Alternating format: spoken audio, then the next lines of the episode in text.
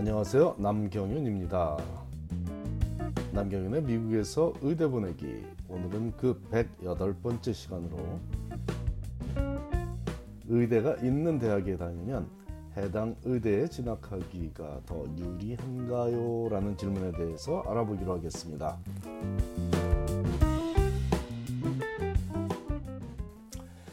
지난 10여 년간 매년 이맘때면 12학년 가정으로부터 12학년생 자녀가 있는 즉 대학 진학을 결정해야 되는 가정으로부터 예외 없이 받는 질문이 있는데 그것은 다름 아닌 어떤 대학에 진학해야 의대에 진학하기가 유리한가에 관한 것임을 제 칼럼이나 팟캐스트를 자주 접하는 과정에서는 익숙하리라 믿습니다.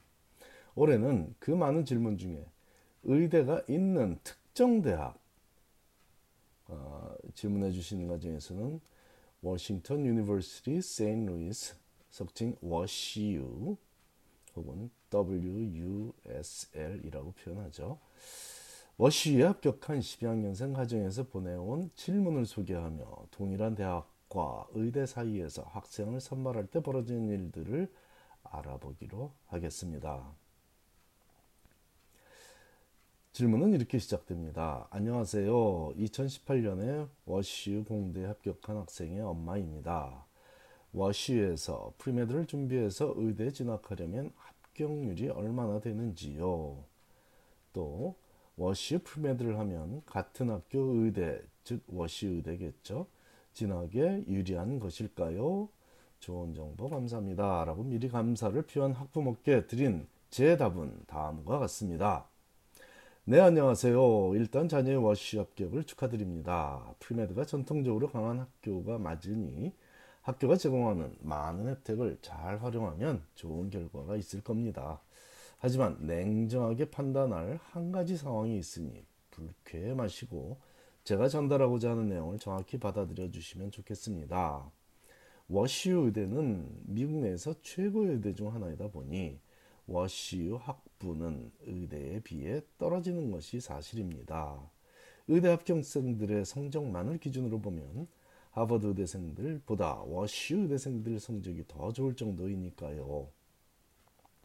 물론 연구 분야를 더 중요시하는 학교풍이 있다 보니 의사로서 더 매력적인 학생들이라고 말하긴 부족하지만 학습 능력만큼은 미국 최고의 학생들을 많이 입학하는 곳이 워시유 의대라는 점을 감안하면 워시유 학부생들이 워시유 의대에 진학하기가 그리 쉽지는 않습니다. 통계적으로는 워시유 출신 학생들이 많이 진학하고 있게 보이나 이는 BSMD combined 프로그램으로 대학 입시에서 미리 선발해 둔 학생들이 진학했으므로 더 많아 보이는 것입니다. 물론 본교생이 갖는 유리한 점은 분명히 존재하니 워시유 병원에서 많은 경험을 쌓으며 친분을 쌓게 될 의대 교수님들에게서 좋은 추천서를 받는 것 등이 워시유 대학생이 워시유 의대에 진학할 수 있는 유리한 점 중 하나일 테니 참고하십시오. 워시유 의대 외에 다른 의대에 진학하는 것에선 큰 문제는 없을 것입니다.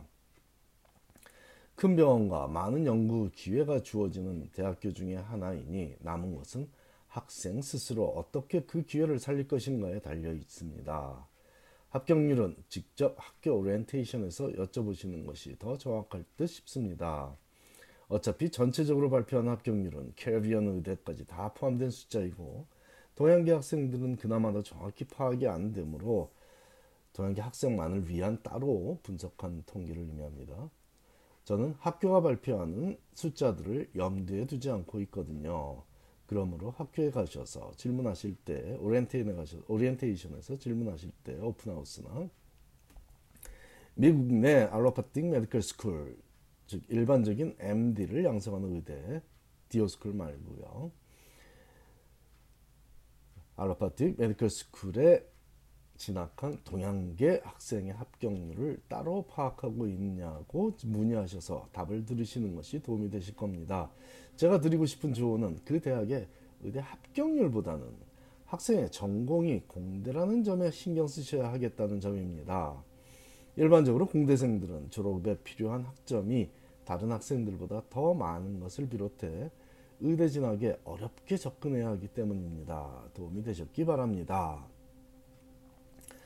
학생을 만나본 적도 없고 제대로 모르는 제 입장에서 제공할 수 있는 제한적인 답변이지만 글자 나름대로 제 나름대로 중요하다고 사료되는 점들을 강조했고 그에 대해 시간 내어 친절한 답변 주셔서 정말 감사드립니다. 좋은 정보로 많은 도움이 되었습니다. 라는 답으로 마무리된 대화 속에서 다른 가정들도 느꼈으면 하는 점은 아래 두 가지 사항입니다. 특정 학교에 다닌다고 특정 의대가 더 좋아한다는 학교 개연성을 믿기보다는 학교 개연성을 믿지 말자라는 게 첫 번째고요. 그다음에 인적 네트워크를 잘 활용하는 것이 중요한 점이다라는 점이 두 번째입니다. 세상 모든 일은 사람들끼리 만들어가는 것이죠. 안타깝게도 누군가는 조금 더 나은 환경에 처해 있고 누군가는 불리한 환경에 처해서 경쟁을 합니다. 이는 의대 입시에만 존재하는 것이 아니라 세상을 살아가는 매 순간 누구에게나 존재하는 현실이죠. 없는 것 탓하지 말고 있는 것 잘 활용하는 것이 최선이라는 것을 제가 지도하는 젊은 학생들에게 전해주는 것이 중년에 제가 열심히 살아오며 깨우친 작은 지혜의 나눔입니다. 이 작은 나눔 덕에 목표한 의대에 대부분 진학하고 있습니다. 제가 지도한 학생들이요. 특히 장학금을 받으며 의대에 진학하는 많은 제자들을 매년 바라보며 감사하며 살아가는 이 행복을 조금 더 많은 한인 가정과 함께하고 싶어 10년째 미국에서 의대 보내기라는 컬럼을 적고 있습니다.